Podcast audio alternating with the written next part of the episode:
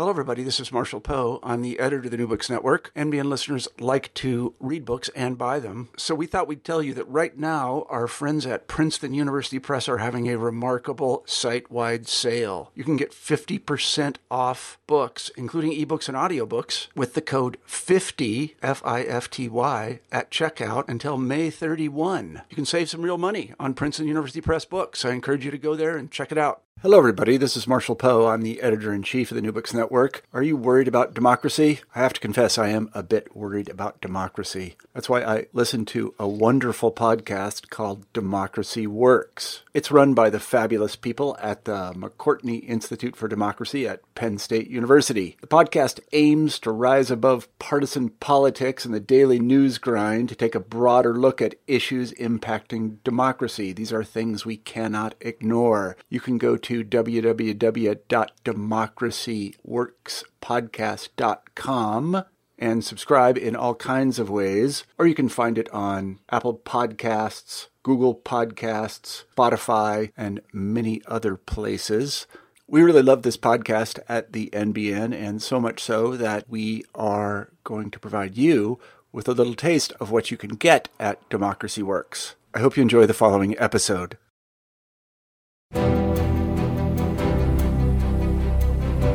From the McCourtney Institute for Democracy on the campus of Penn State University, I'm Michael Berkman. And I'm Chris Beem, and this is Democracy Works. Chris, today we're going to talk about an important topic that uh, people toss around but don't necessarily know the meaning of, and that is uh, demagoguery. Uh, yeah, and, and demagogues, right? So and demagogues, and, uh, demagogues, and democracy, right? And uh, with us today is uh, the, the woman who's going to be delivering the Kenneth Burke Lecture on campus, uh, Patricia Roberts Miller. She's a professor of rhetoric and writing and director of the Writing Center at uh, University of Texas at Austin, and she's uh, author of the the new and short and punchy book called Demagoguery and Democracy. It really is short and punchy and uh, wonderfully readable. In her book, she argues that uh, deliberation and demagoguery uh, should be understood as both as two different kinds of rhetoric. And obviously, she thinks that deliberation is more appropriate for a democracy, but she also thinks that that there's something there's some natural pulls towards uh, demagoguery, and that all of us are kind of um, right can can fall into those paths. Right, and she makes the point that you know I don't know that I had really thought of before reading this book that we're we're used to thinking of demagogues. Right. Right. Uh, maybe certain political leaders in the United States on both sides mm-hmm. who you think of and say, oh, they're demagogues mm-hmm. and how they're doing things. But she wants us to think about demagoguery uh, more as about how a culture argues. Right. Right. Um, so. Uh, the demagogue, when the demagogue emerges, that's almost um, an after effect. Right. It's right? secondary to the right. fact that mm-hmm. a demagogic culture exists, which encourages. Right. It. And it's not so much that demagoguery is um, is something that happens to a society. It's almost always there. It's almost always there within each of us as human beings, and it's almost always there within the culture. It's just a question of how often and how widespread that demagoguery becomes that undermine. It gets to the point where it just undermines a democratic culture and allows for the emergence of this demagogic figure. Right, as opposed to right, exactly. Uh, so, why don't we talk a little bit about what the features of a demagogic culture are, uh, and how uh, perhaps how some features of uh, our contemporary uh, political and media scene kind of fit into it.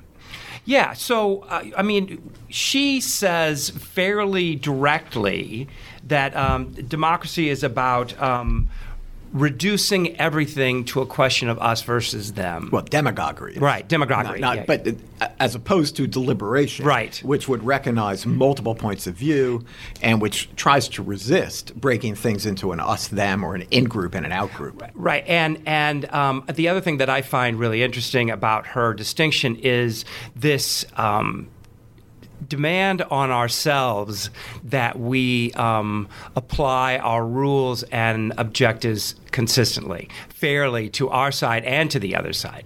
You know, there's this idea that within uh, demagoguery that um, if you are winning, then that's all that matters, and how you win and what you have to do to win um, is almost um, irrelevant. you you will hold the other side to the standards of fairness and and uh, reasonableness, but you're not going to hold your own side to that. Right. Within demagoguery, there is a special status for the in group. Is, mm-hmm. that, is that a yeah, way of thinking right. about mm-hmm. it? Yeah. I mean, one thing that struck me reading the book is it almost read to me, and she doesn't put it this way, but it almost read to me like demagoguery is the language of populism.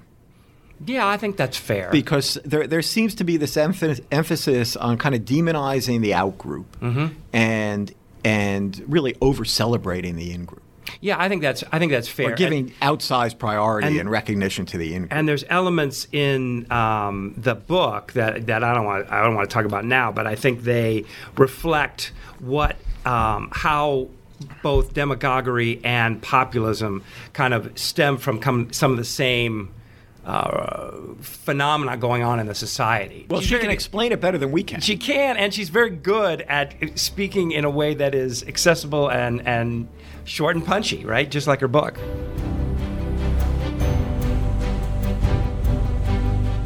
This is Jenna Spinelli here today with Patricia Roberts Miller. Trish, thanks for joining us on Democracy Works. Thanks for having me. So, we are going to talk all about demagoguery today. Uh, you are the author of two books on, on the topic that have come out recently, so uh, lots to unpack here. Thought it would be good to, to start with, with a definition. I think if you went up to people on the street and asked them about demagoguery, they might start talking about Hitler, maybe Donald Trump. Uh, but um, how, how do you define it, or, or, you know, how should we think about it? I think it's useful to think about it as reducing all political issues, or even all issues, to questions of identity, and specifically in group versus out group. And it's oriented toward providing a, a lot of certainty and reducing um, nuance. Right. And why is, is demagoguery bad for a democracy? It isn't necessarily bad if there's a small amount of it, but I think when you have a culture that is reasoning about everything in that way, then what it means is you can't actually explore multiple solutions. So, you know, what I have to say about demagoguery in politics is pretty similar to what people will say about how a business should come up with a good business plan, um, how people should make decisions about health. It's just better decision making. And, and you say in your book that uh, demagoguery, it's like binging TV shows on Netflix while you're on the couch eating chips. It's like we we in some way know that it's it's inherently bad for us, but yet we can't stop. yeah. There well, and first I want to say, you know, like eating chips on the couch and watching Netflix is not necessarily bad, but if that's all you do, um, and I think it's it's really hard because it's so pleasurable and it's you know there are even people who suggest that that trouncing somebody in an argument um, or watching someone trounce, get trounced in an argument releases dopamines. I mean, we really do seem to enjoy that at, at a deep, deep level. It's also more interesting um, and exciting to frame things in demagogic ways than it is to be like, okay, we've got six possible options here, and we aren't really sure about any of them, and you know that's that's kind of nerdy. It seems too that our um, media environment today kind of contributes to this in some way. If you think about Twitter, for example, like people are, are kind of rewarded for who has like the wittiest quip or you know who control people the most or, or things like that. So, so how does the, the media landscape fit into the, the, the kind of prevalence of, of demagoguery? Well, we're in an economy of attention. And in an economy of attention, what matters most is wh- whether you are doing things that get viewers and get likes and get clicks and shares and, and all that. And so, yeah, I think that your but Twitter is a is a weird example too because it's extremely difficult to do a good argument on Twitter, one that takes into consideration the nuance of a situation, what other people have said, represents the opposition fairly. What people sometimes do is they will um, you know, click, they'll have a link or something where they've actually made that longer argument. But I feel like you're seeing that less now on Twitter, and you get, um, you know, the kind of tweet storms.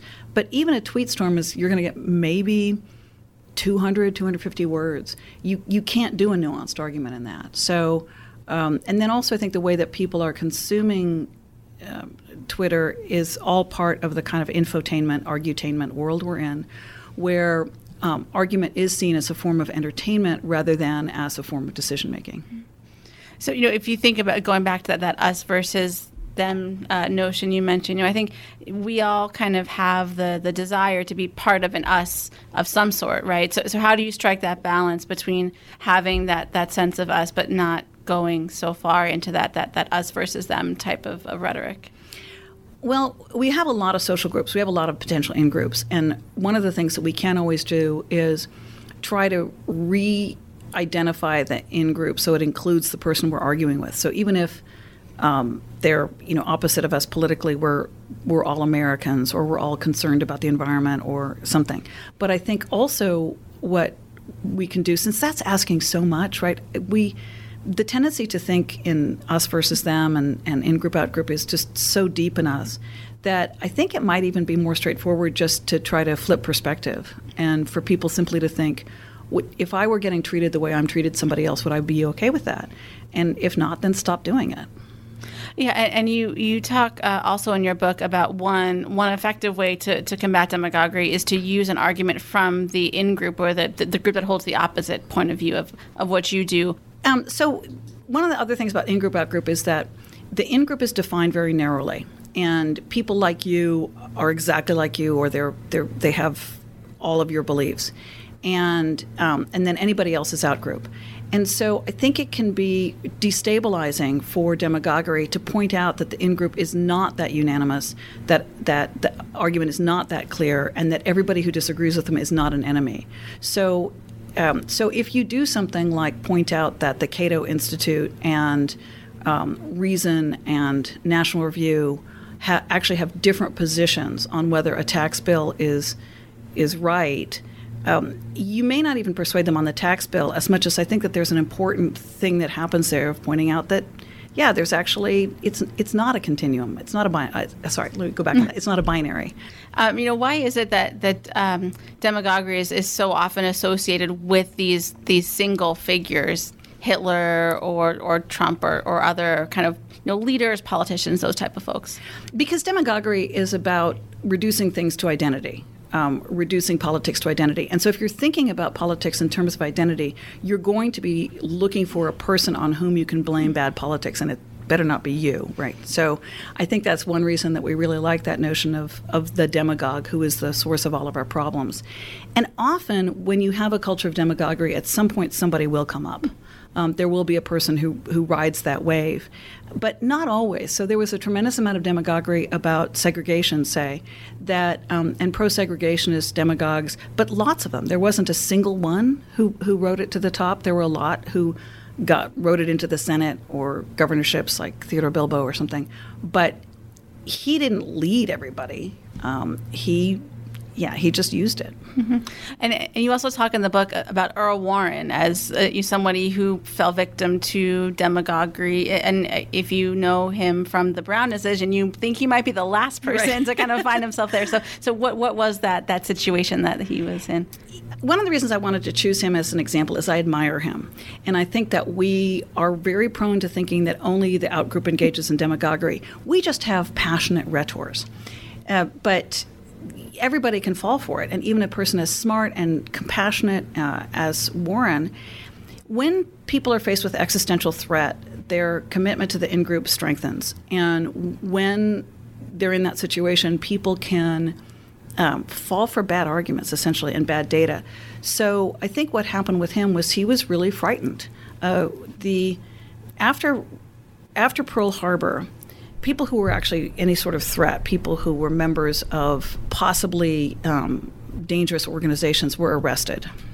Um, and there wasn't really a big push to jail or um, imprison or even, as they said, evacuate in their um, euphemism, uh, Japanese Americans who were not members of those organizations. That didn't really start until late January, and it's the best hypothesis is that it's because the war was not going well, and um, so that those are the moments when we're really frightened that I think we're very likely to to be suckered by demagoguery. What are some strategies, or you know, how can people tell when they're they see demagoguery, or, or, or you know, how can they they separate or or pinpoint demagoguery when they see it in the course of things that they're reading or watching or or listening to? So we we assume that demagoguery is going to be. Um, vehement and we assume it's going to be aggressive and so we have a tendency to make that judgment on the basis of affect the affect of the of the person speaking, but also our own. Do we feel threatened? And if we don't feel threatened, then we're not likely to think of it as demagoguery.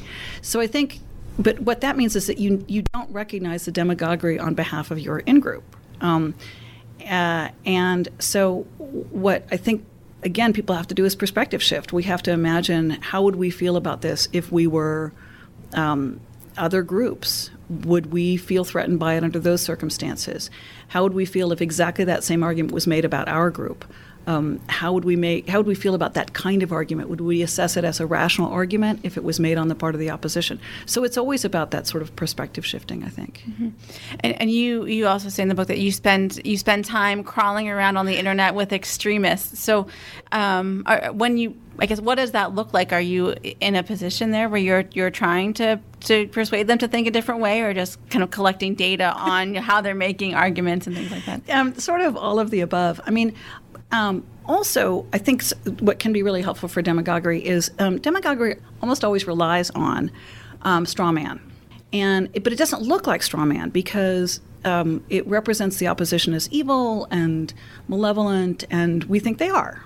Um, so we don't we think it's a fair representation. And so you always have to go to the source and figure out is that really the argument that's being made on that side? Um, so often that's one of the functions of it is I'm just trying to figure out what people I really disagree with actually think. And um, but then you get the you know like the the real extremists, and some of it is just trying to understand what they're thinking and and why it seems to make sense to them. Um, and then sometimes it's trying to think could, could I find some way to get them to change their mind? What are strategies that do and don't work? Sometimes it's not so much for the people who are that I'm arguing with, but the people who might be watching. Mm. Um, and reading it, and to try to get them to see that this is really not a good argument that's being made on the other side, or that it's deeply problematic. Sometimes there are other functions, like you know, when I go when I engage in wiki wars with white supremacists, or um, complain about uh, white supremacist reviews on Amazon, then I'm actually trying to get Amazon or Wikipedia to do something. Were you successful at that? Or in the short term, yes, um, but in the long term, no, because they always change it back, mm-hmm. um, and also because Amazon doesn't won't do anything about um, about those reviews. So, and it, and to be honest, too, there's a there's a bit of a threat. So if I do that, I'm risking getting. I've never gotten super badly mm-hmm. harassed, but I'm I'm going to get harassed.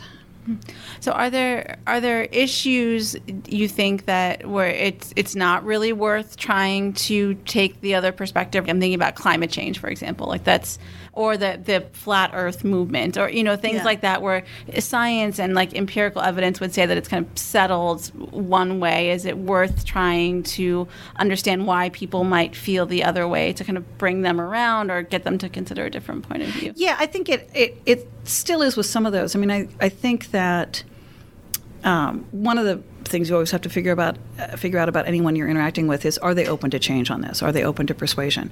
And and one of the problems with conspiracy theories is by definition they're not right that they've that they have a way of disconfirming of discounting any kind of disconfirming evidence so that's um, that can just be well that's interesting why why do they think that but um, with with other kinds like with the climate change it is interesting on what grounds are they rejecting the science um, they're not completely anti-science because they're on a computer, so so they do like some aspects of science, um, and and what you find out are interesting things. Like often the people who um, don't believe in climate change have an almost 19th century notion about what a scientist is and what science is, and that's so.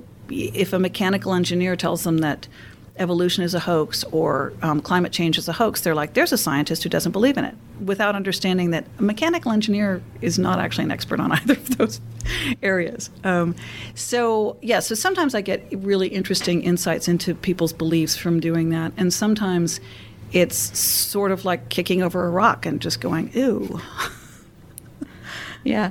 It's interesting, too. I think you, you also mentioned that sometimes people's minds don't change right away, which I think is also difficult in our like instant gratification culture to both kind of take the time that it really, really is necessary to engage in, in deliberation and to know that, yeah, you might not get that like quick win that, that you're, you're looking for. Um, the, I really like the book. Um, how I Changed My Mind About Evolution, which is a really interesting discussion of people who changed their mind going from young Earth creationists to to understanding evolution.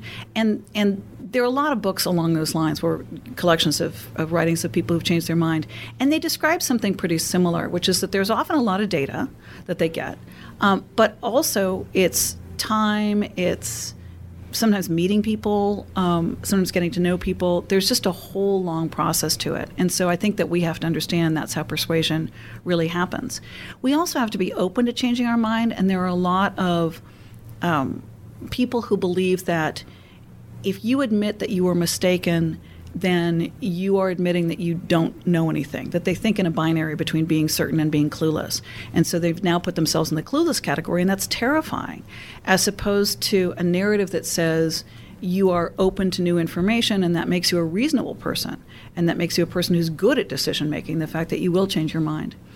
I also really like the book Super Forecasting, um, which talks a lot about uh, the difference between people who who are going for certainty and the people who are comfortable with estimating how uncertain they are. And I wish that we thought more about it in those sorts of ways. Hmm. Yeah, and you, um, we were we were talking earlier before we started recording about how the you know you sometimes think that demagogues and demagoguery are, are absent of fact. Derek Black, the former white nationalist from Stormfront, he knew the history of, of the, the white race and you know what he viewed as white suppression and all these things, and he could argue the facts as well as, yeah. as anybody. For a lot of people, um, demagoguery is, as I said, it's either vehement and it's threatening, but also it's very emotional, and they think that it doesn't have any data. And of course, it would never work if it didn't have any data. There's always tons of data. There are tons of anecdotes, uh, often anecdotes of events that never actually happened, but um, lots of numbers, and a, and a lot of times people will believe that if your if your numbers are right, your argument must be. So, you know, the example I always use with my students is you should vote for me because two plus two equals four, and two plus two does equal four, but that's not actually a good reason, right? And so a lot of the data that you get is along those lines. The data might actually be accurate, but it it doesn't earn the conclusion people are trying to draw with it. Um, also, sometimes the data is accurate but out of date, or accurate but not representative, or you know there are all sorts of, of problems with it. But but yeah, it, again, if you look on Amazon, um, something like David Duke's autobiography gets four and a half stars, and the positive reviews are all about all the data in it because he does have a lot of footnotes. They're not very good footnotes, but um, and often they're really irrelevant.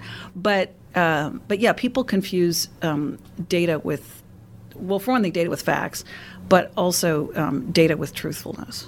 Uh, and that's really hard to, to even you know know where to start to separate. I mean, if you don't have a, a certain background, you would look and see pages of footnotes and say, "Oh, wow, he must really yeah. really know his stuff."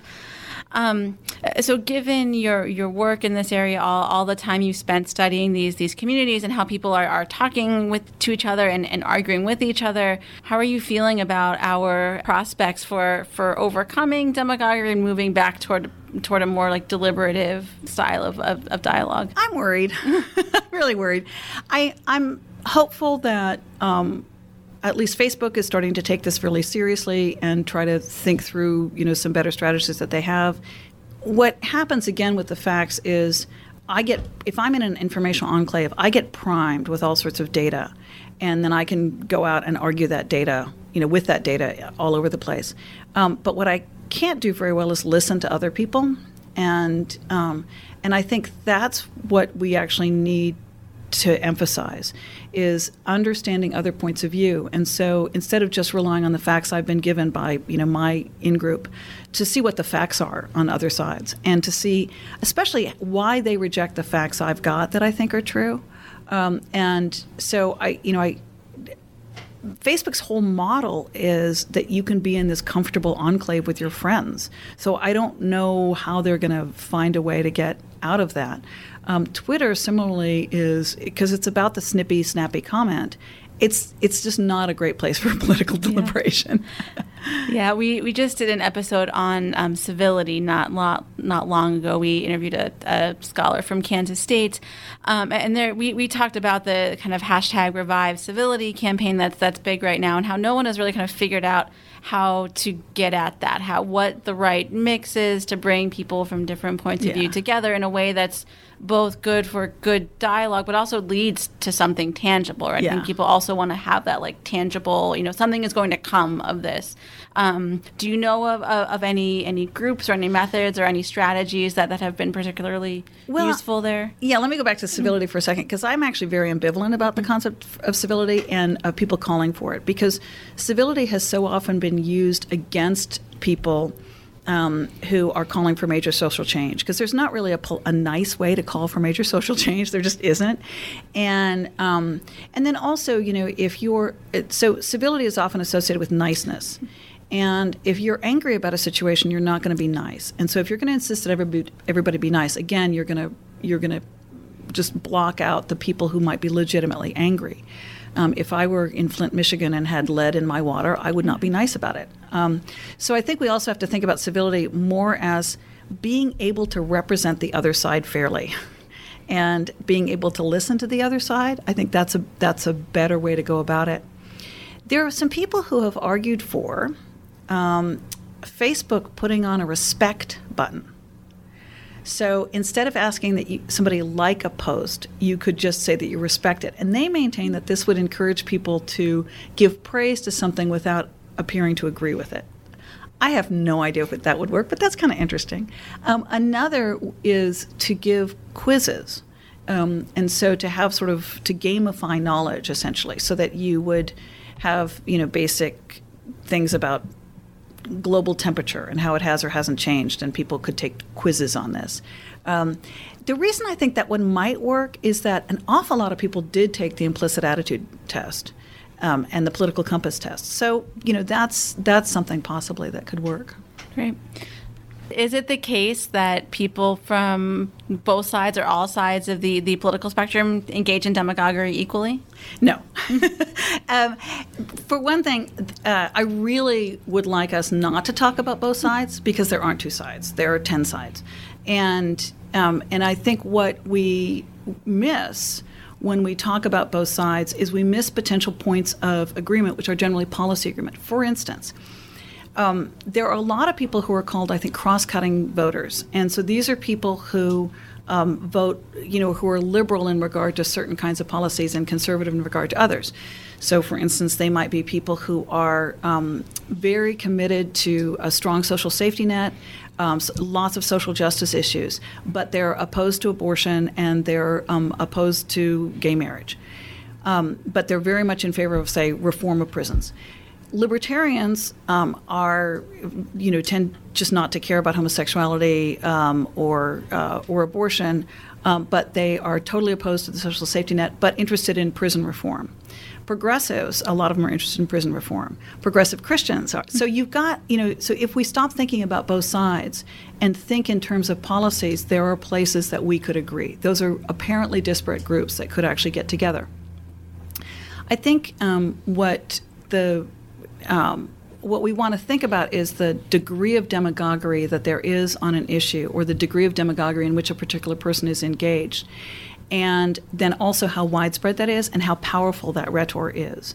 Because it's it's one thing if I, you know, do a rant about squirrels um, with my dog. We rant about squirrels a lot together, um, and you know that's not going to have any particular impact.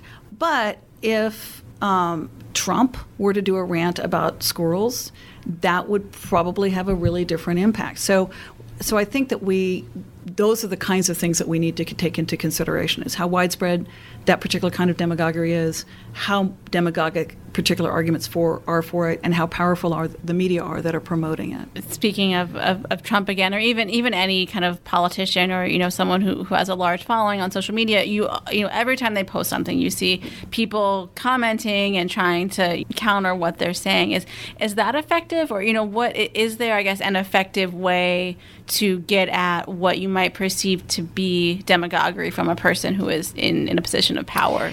So historically, um, when we've kind of stepped back from the brink on demagoguery, it's because of in-group callouts.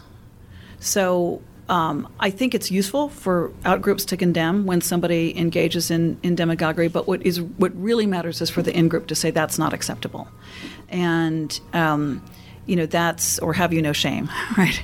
Um, and because a lot of the times the people who are engaged in it um, are are doing so because they feel that they're representing the in group. And so if the in group turns around and says, You are not representing me, that's what's going to have the biggest impact.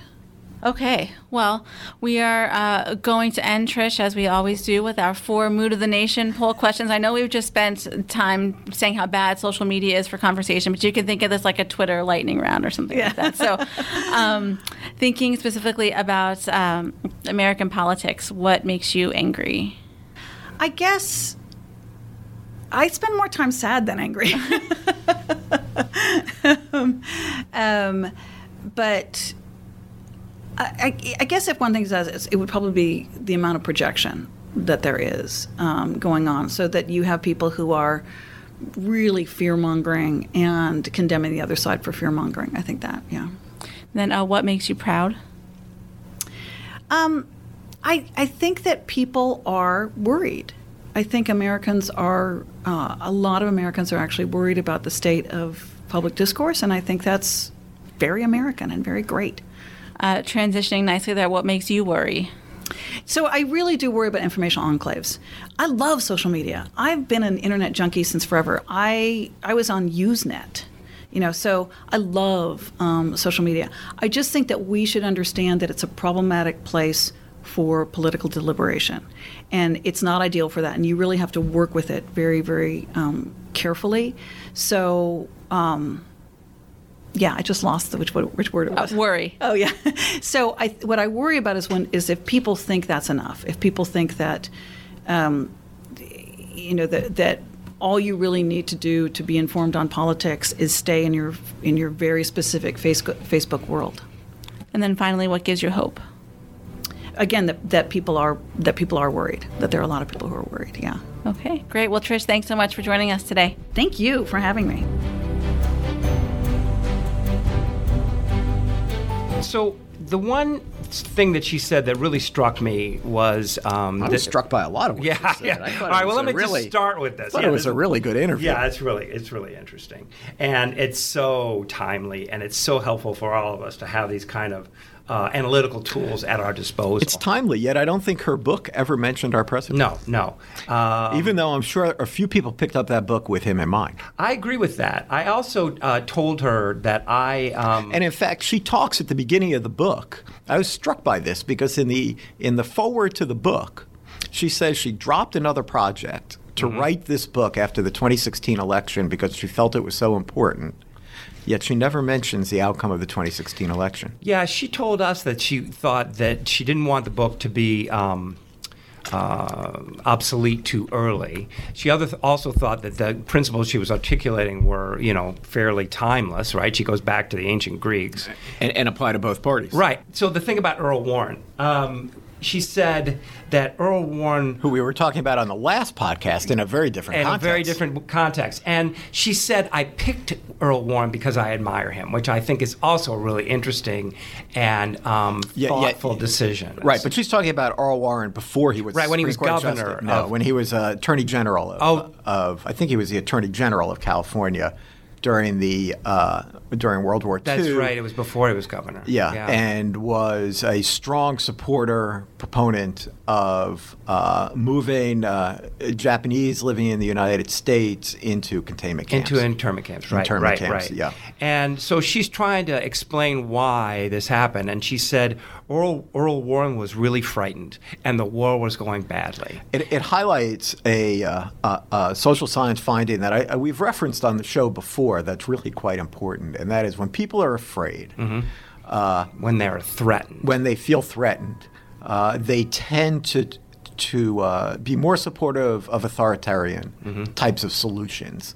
Uh, and it might explain some about why some politicians like to try to make people afraid. Right. Because it moves them in a certain direction to accept things they might not right? He was scared. He was scared by and for pretty good reasons. scared right? by the bombing of Pearl Harbor and afraid that Japanese living on the west coast of Calif- lo- western United States uh, were a threat to the security of the United States. Right, he and was legitimately going concerned. badly, and so um, that caused him to accept arguments and a style of rhetoric that normally he would not, right? And which he came later on in his life to regret.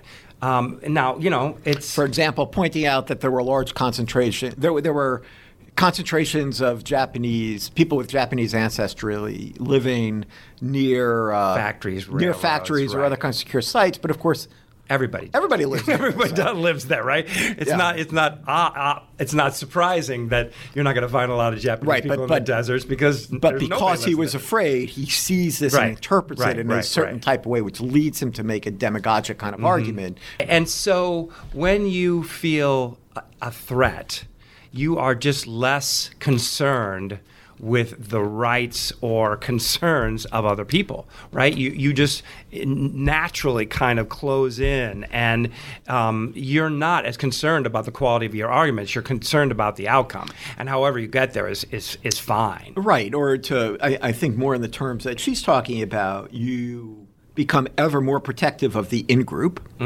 and ever more suspicious of the out group. Right. But what I think is interesting is just how this is a human predilection that all of us are subject to. And and the other thing that about this that I think is operative right now is her is I just thought this was a really good line. Demagoguery is escape from the responsibilities of rhetoric, which is to say that demagoguery is easy and even feels good, right? It it, it, it hits get these dopamine hits because it, it, it, it reinforces the idea of us being in the tribe, us being the good people, the smart ones, and the other people are being bad and and not worthy of our respect. But if we're going to move beyond the idea that the world is binary, us versus them, right versus wrong, Immigrants versus native right people. it, it just requires more work it requires more self-discipline in terms of how we argue how we how we dis- how we debate with each other and and i think that is some- Including accepting. I mean, I, she made a point that I was really glad she made because this comes up for me in uh, in the both sides kind Mm-hmm. of argument that you hear so much.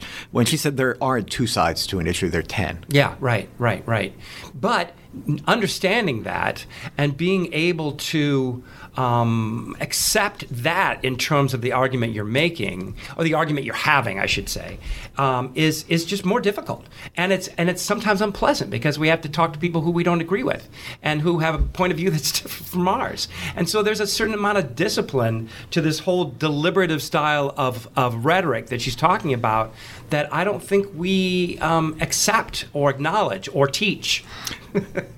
So the uh, the framers had real concerns about demagogues. They they recognized the possibility of them. I, you could argue. That's you know, what the electoral college. Well, I was, was just yeah, about to say, yeah. when you read Hamilton's Yeah. uh, Federalist Papers about the Electoral College, that's the distinct Mm-hmm. impression you get. They they knew this could happen, and and and so their argument, I think, is not. You know, and this is, of course, hundreds of years ago, but it, it's not that we need to impose a certain type of structure to generate this kind. But as with so much of, uh, of their thought, we need certain kinds of elites in power who can be responsible in their debate and yeah. discussion, Yeah, I think in their that's speech. fair. I also think it's. I mean, you know. Well, what's the Electoral College was designed to keep demagogues out. Right, right. Well, as was you know a variety of things, right? Yes. The state le- legislatures electing senators, et cetera, right? Right, through there, there are multiple Mm-hmm, multiple systems they have, and multiple selection mechanisms Mm-hmm, they have. But, but but but again, the emphasis for them was on the types of people that emerge as leaders. and on the responsibilities And on their responsibilities, to- yeah. because they're leaders. I, but I mean, I think um, Patricia would not, you know, say she would say yes, but that doesn't mean that all of us who live in a democratic society have some of that responsibility as well. Yes. Yeah. Yeah. Anyway, And, and. I think one of the more valid critiques of the Electoral College floating around these days is it doesn't operate as it used to. It does not. It doesn't operate as It it was never did, intended. I right? should It say. never right. did, I, I shouldn't say used to. It doesn't operate as right intended. as it, in the Constitution. Yeah. Right. We could do a whole nother episode. We should do an electoral college episode. that would that would be fun. Yeah, that'd be interesting. Yeah. All right. Uh, so, um, bringing this one in for a landing. Thank you, Patricia Roberts Miller. Thank you, Jenna. And for the McCourtney Institute for Democracy, I'm Chris Beem. I'm Michael Berkman. Thank you very much for listening.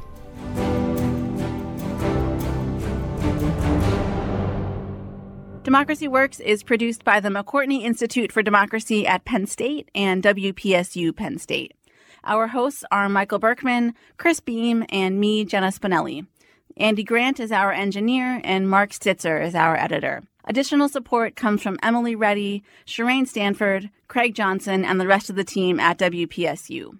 For detailed show notes and discussion questions for each episode, visit our website at democracyworkspodcast.com. And if you like what you heard today, please consider rating or reviewing us wherever you listen to podcasts. Thanks for listening.